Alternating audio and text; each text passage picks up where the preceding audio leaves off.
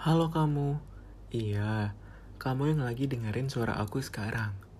Aku harap sewaktu kamu lagi mendengarkan suaraku, kamu sedang dalam kondisi baik-baik saja ya. Kenalin, aku Randi, mahasiswa psikologi semester 5 di BINUS University. Walaupun kita gak saling kenal, aku mau ucapin terima kasih dulu untuk kamu. Terima kasih karena sudah bertahan dan sampai di titik ini sekarang. Sampai kamu masih bisa mendengarkan suaraku sekarang ini. Kamu hebat deh. Di padatnya aktivitas kamu, yang pastinya melibatkan banyak proses berpikir dan juga perasaan, kamu masih bisa mengatasi itu semua, hingga bisa bertahan sampai sekarang.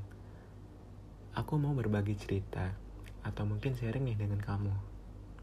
Dengan harapan, setelah ceritaku berakhir, dapat mengantarkan tidur kamu hari ini dengan penuh ketenangan, dan juga yang pastinya sangat insightful.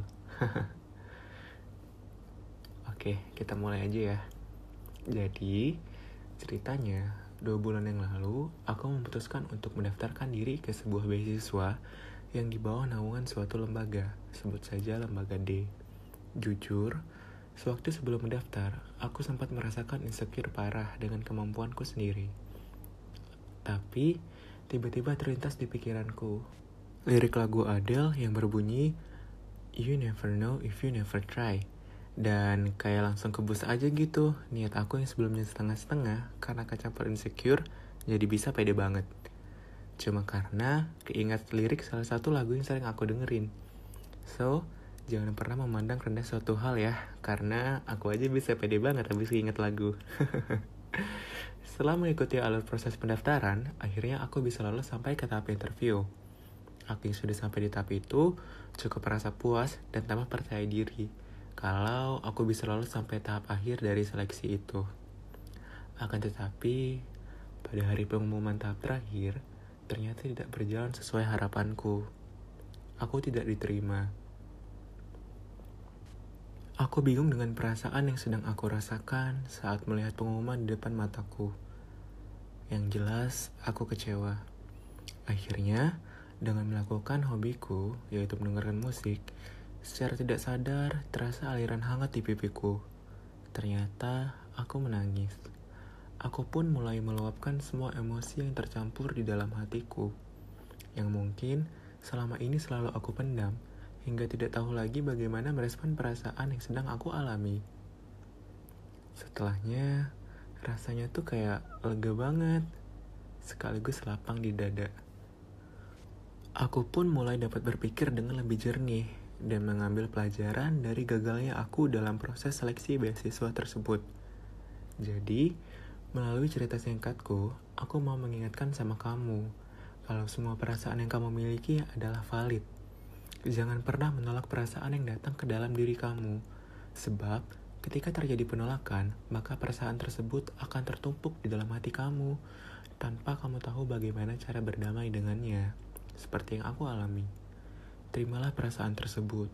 Salurkan emosimu. Jika sedih, maka menangislah. Jika merasa ingin marah, maka marahlah. Akan tetapi, perlu diingat, segala sesuatu yang berlebihan tidaklah baik.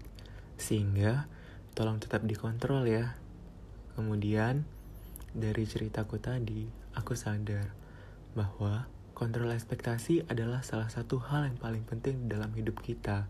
Sehingga, ketika sesuatu tidak berjalan sesuai dengan ekspektasi kita, yang mungkin kita setting terlalu tinggi, sehingga ketika kita jatuh, kita tidak jatuh berlarut-larut.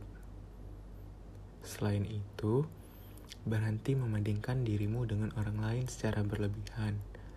Memang terkadang perlu untuk membandingkan diri kita dengan orang lain, dengan catatan agar kita termotivasi supaya bisa menjadi dia, atau bagaimana caranya menjadi dia. Namun, seperti yang aku bilang tadi, segala sesuatu yang berlebihan tidaklah baik, karena hal tersebut bisa mengarah ke hal yang negatif, seperti menjadi obsesi. Sehingga, lakukan saja seperlunya. Dunia yang kita tinggali sekarang sangatlah luas, dan banyak sekali hal yang belum kita jelajahi. Seperti kata salah satu dosenku yang membawakan kelasnya. Diibaratkan ada 6 orang ilmuwan yang ingin mengetahui bentuk gajah, dengan menggambarkannya melalui apa yang di depannya dengan mata tertutup. Ilmuwan satu menggambarkan bahwa dunia itu tipis dan lebar karena dia sedang meraba telinga dari gajah. Ilmuwan kedua menggambarkan bahwa dunia itu panjang karena sedang meraba belalai dari gajah. Keempat ilmuwan lainnya pun terus memberikan persepsi yang berbeda tentang bentuk dari gajah, sebab mereka meraba bagian tubuh gajah yang berbeda-beda. Cerita tersebut sangatlah erat kaitannya dengan kehidupan kita. Kita hidup di dunia ini dengan memegang banyak perspektif. Dari mana perspektif itu muncul?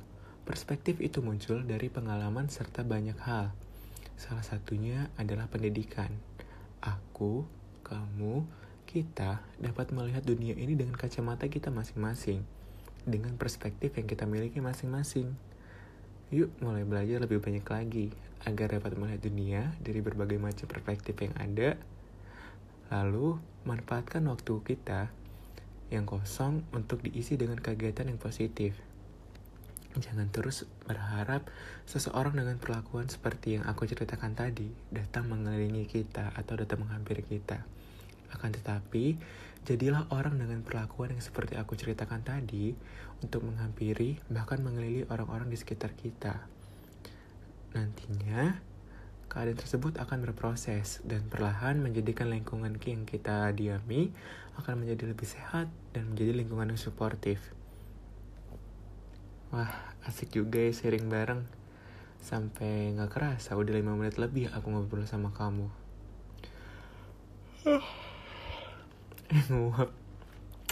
Yuk bersih-bersih dulu kalau belum. Jangan lupa gosok gigi, cuci mukanya, cuci kaki, cuci tangan, bersih-bersih deh pokoknya. Kalau sudah, sebelum tidur jangan lupa bilang terima kasih ya dengan diri kamu sendiri. Selamat tidur orang hebat. Semoga mimpi indah. Sampai jumpa lagi kapan-kapan.